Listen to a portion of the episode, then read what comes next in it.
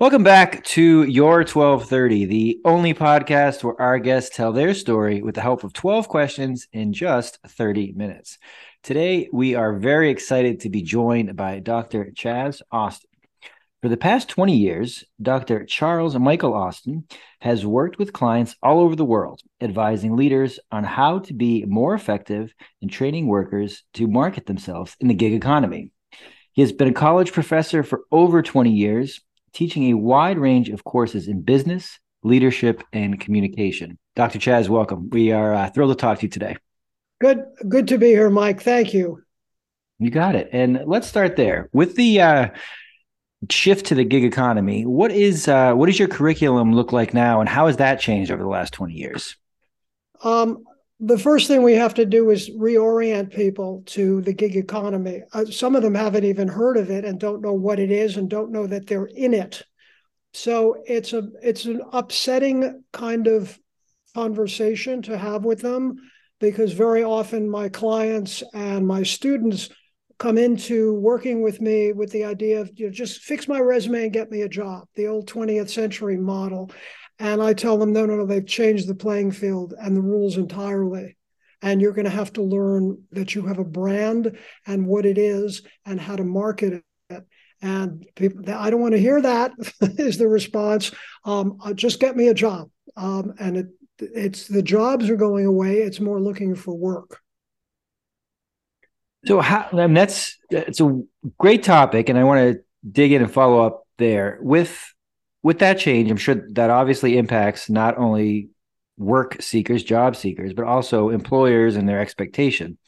How how are they changing to, instead of having polished resumes and, and people looking for twenty-five, thirty-year careers, to have, you know, shorter uh, shorter tenures? What what are what are they looking for differently? How do they look for it? How do how do you help your students kind of prepare what those uh, employers are looking for now?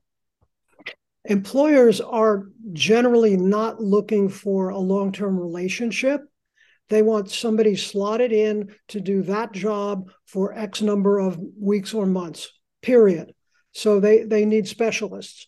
Um, and they're, uh, so, so the emphasis is on, this is the job that's, that we need to be done. Uh, can you fill it for us? Uh, they're still checking resumes and so on, but um, The, the real emphasis is short term, let's get this done. And thank you very much. And if we need you again, we'll call you. Okay. Uh, so it sounds like there's some pushback from the students, but you also work with clients who have a at least some experience in the industry, if not, uh, you know, have been working for a while and are, are looking to maybe be a little more entrepreneurial. What what are you hearing from people who have had uh, traditional nine to fives and are looking to change gears or to to kind of adapt as, as we uh, see the economy continue to change? We're used to, as a culture, having what our parents and grandparents had, which is the stability of a corporation that you are loyal to and takes care of you and you work with for decades. So again, it's an upset for people that they have to think entrepreneurially and that they're not going to find that safe harbor because it's not being offered, particularly when they get older. They have all that experience, as you said, and it's not valued. Um, they'll a company will find someone half half the age for half the price, and they'll slot them in into the position. So uh, I created something called the multiple income streams approach, where you start looking yourself as a business and you see what it is you offer and find people who can use you to do those tasks. Um, and then you don't have just one employer, you have essentially a series of clients who you work with on and off over time. And if you do a good job, they'll refer you. So you always have money coming in. Very nice. And if you could, could you talk about, you mentioned employers looking for specialists for more short-term roles, how you can kind of have specialist and multiple income streams, kind of put those in in comparison to each other, or how can you how can you do both? Well, uh, interestingly, I have a, a, a good friend of mine who just uh, lost his job after ten years. His uh, this happened last week. Um, and he is a graphic designer.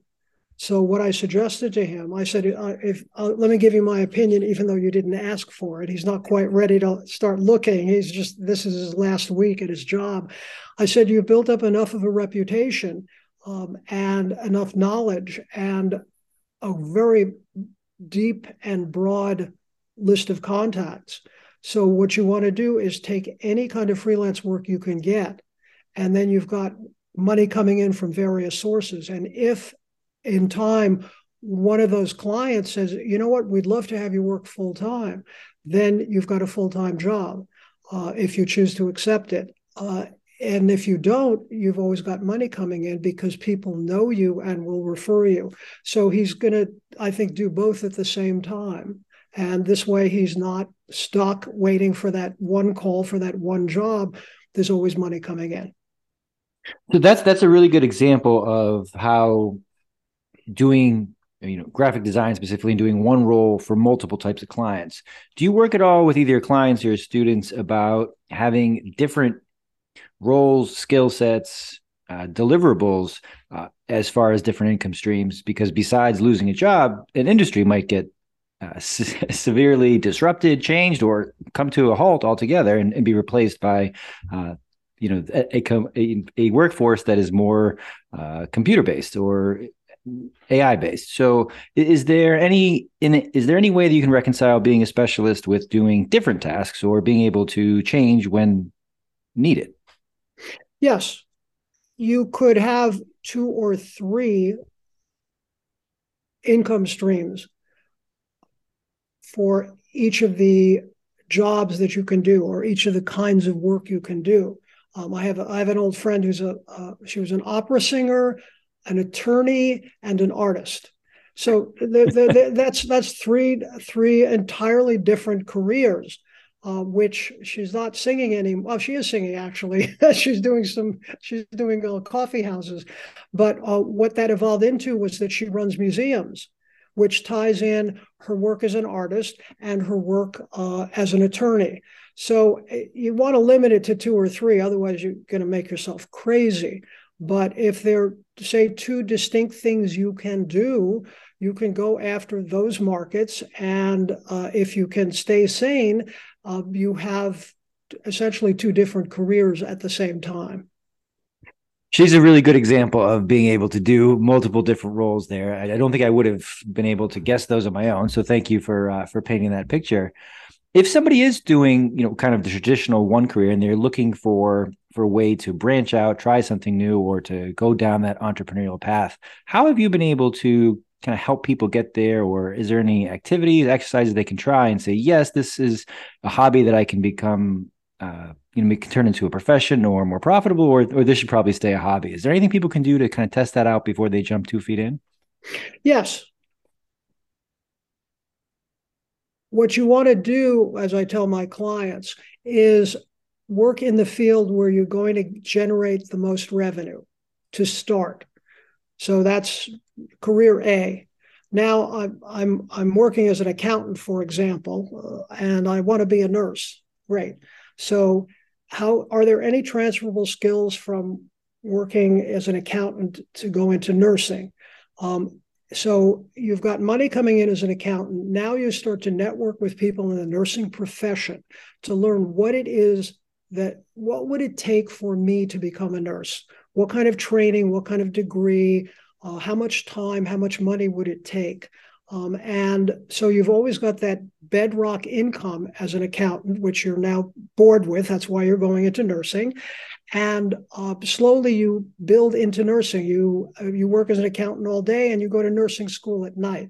And eventually you start to get work as a nurse, and then the accounting stuff will taper off.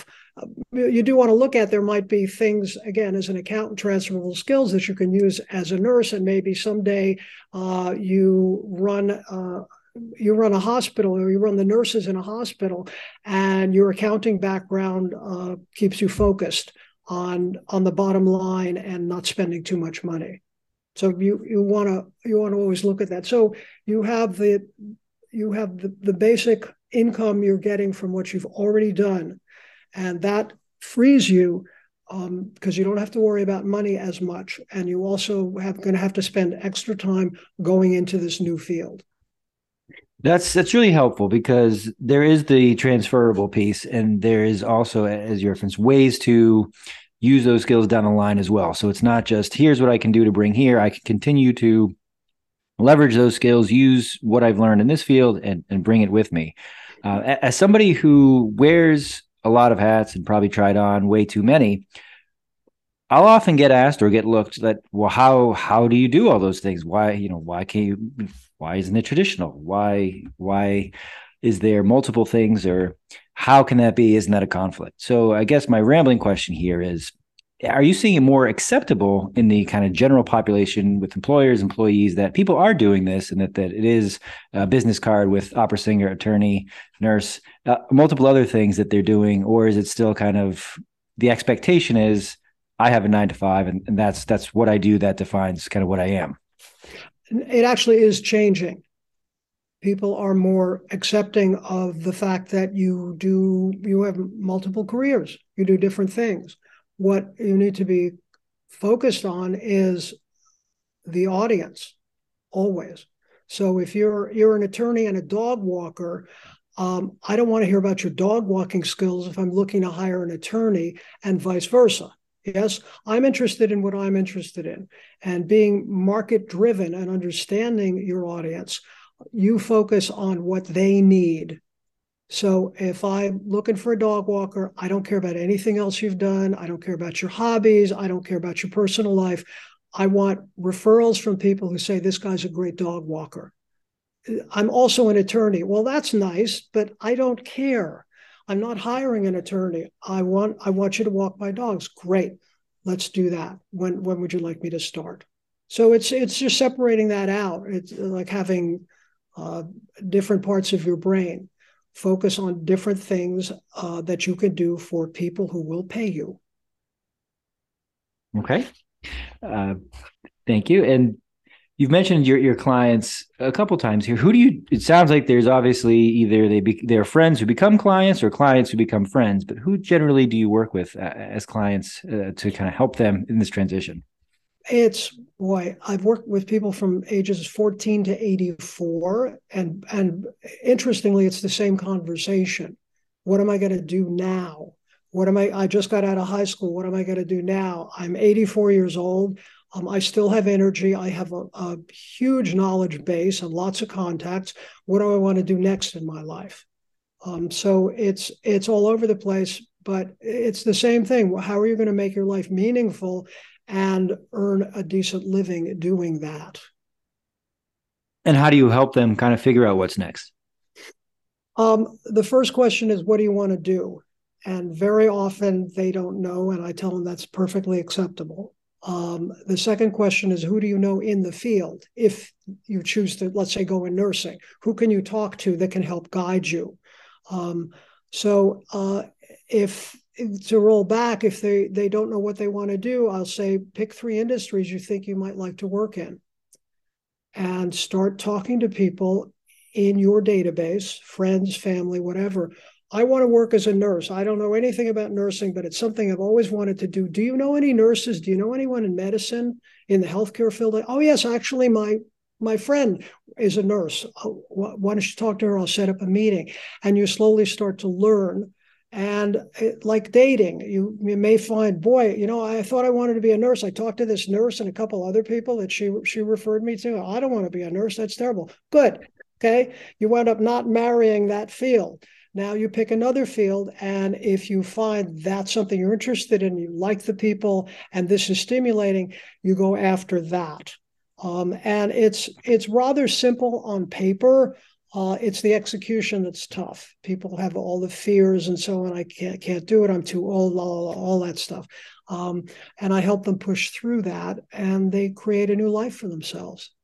Very nice. And I, you you mentioned the fear, and that on paper this makes sense, but either fear, rejection, a couple of those pieces come together. How, do you have any examples of how you kind of help someone get through that? Or I know that stops a lot of people from trying many different things they want to try. Is there any uh, tricks, tips, anything they can do to help them get past the, the fear of the unknown or fear of being told no? I, I created a concept, I think I created this, called monetizable passion. That you have to understand the distinction between, boy, I'm really passionate about this, the old, you know, do what you love and the money will follow. Uh, no, there's a, a great line about that, which is I, I read, do what you love and the money will follow. So I sit here, I drink tequila, I eat cookies, and I wait. doesn't doesn't work like that.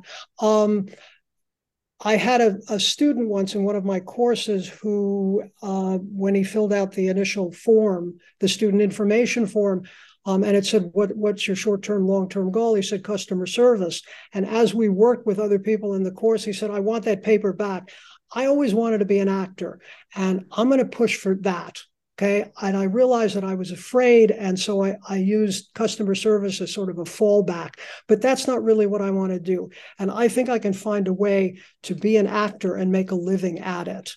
Um, so, the, so they drive it, but again, is it monetizable or is it just going to be a hobby? I mean, he he's an actor, but he doesn't really make a living at it. So he does customer service, but acts on the side. So he gets his jollies off um, doing the acting, but is not reliant on that to pay the bills. Okay, thank thank you for for for that example and helping us out there. Kind of stealing one of the terms. Getting your jollies off. What do you do when you are not shaping young minds or working with these clients? How do you uh, how do you uh, have fun or quote unquote get your jollies off? I I work out every day.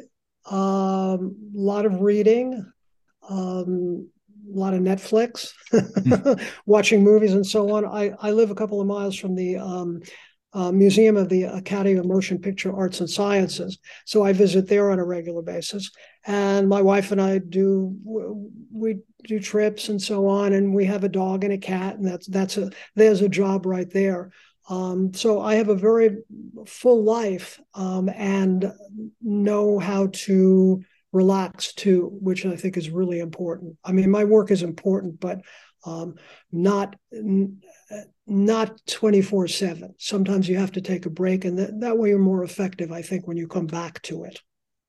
I think that's really important that whatever that boundary is, if you have one role, ten different roles, being able to know when and where uh, time for one should start, one one should bleed over is important. And I know that that takes time. So that's that, I'm glad that you said that. Uh, and you also mentioned in that answer, you know, more being more effective by being able to set those boundaries.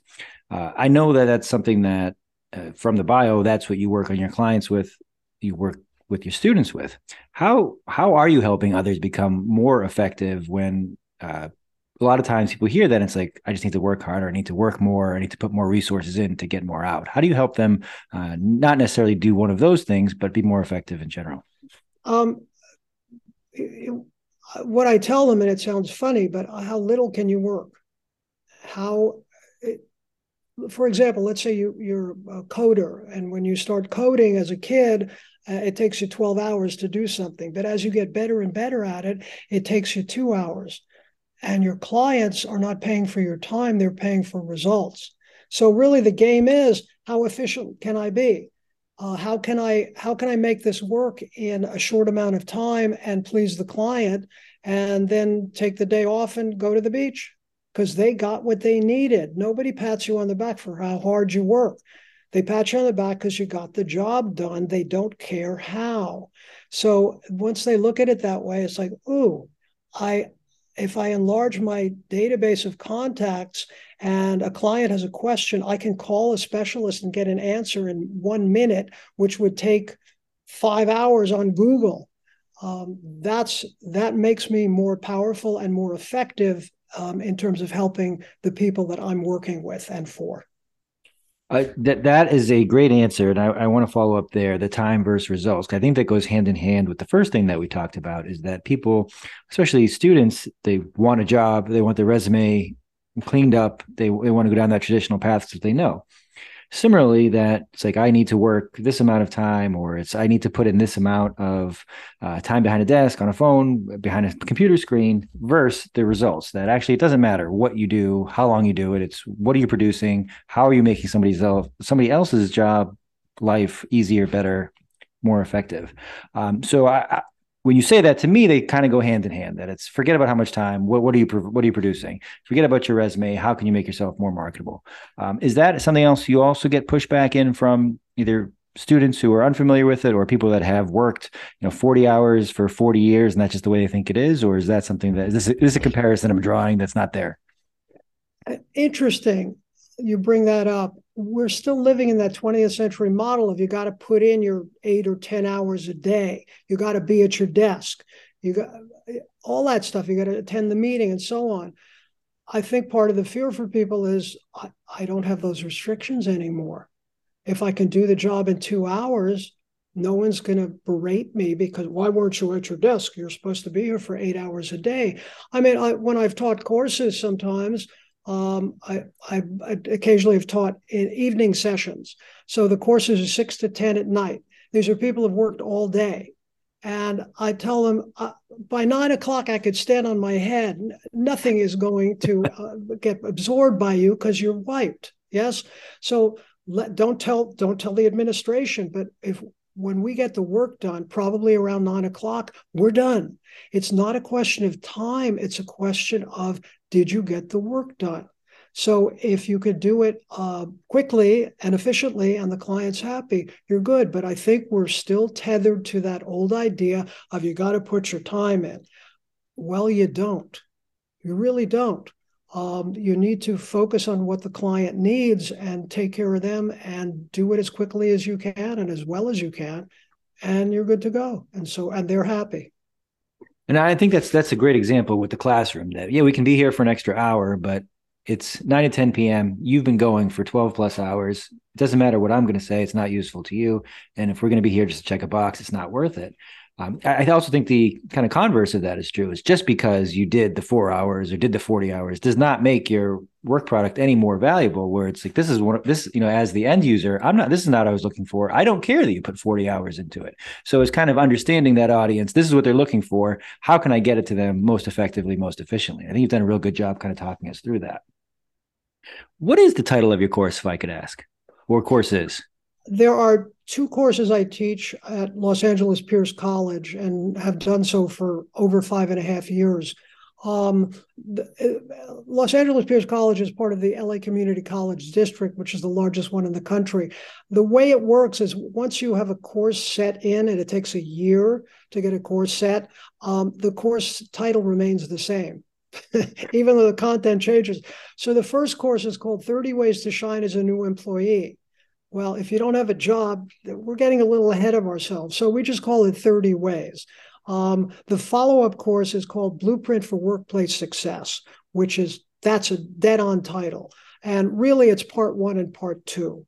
Uh, part one is a twelve-hour course to reorient people. And then the second part of it, the Blueprint for Workplace Success, that's the workshop. So we can actually work on your interviewing skills and refine the resume and work on your social media um, and start to hook up with people who can forward your career, who you can talk to and offer your services. And they can say, oh, we need somebody like that. Or I have a colleague who can use exactly that. Let me put you in touch with her.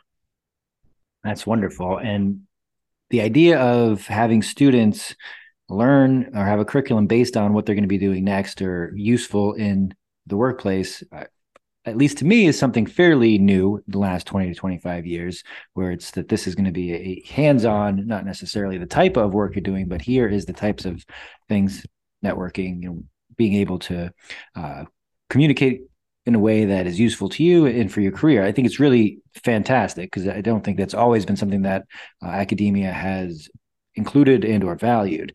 Um, with the thirty ways topic, what where do you start? Because it's, it sounds like there's a lot of lot covered there. Where do you start? And what do you hope that each student kind of walks away at the end of the semester with?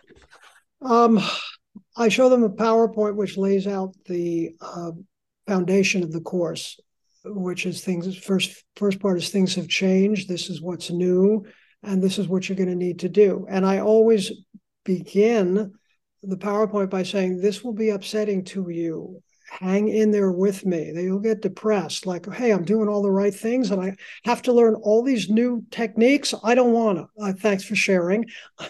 I'm not interested in what you want, interested in having you make money doing what you like or love. Um, so that's the first part of it. Um, and then um, I introduce, everyone introduces themselves, and I, I work on a whiteboard in the room um, where we uh, define what their brand is based on what they're looking for. And I use a SWOT analysis, um, which business people are familiar with, which is usually used for companies. But I found it very useful to use it for individuals, since essentially you're going to start looking at yourself as a business and thinking entrepreneurially.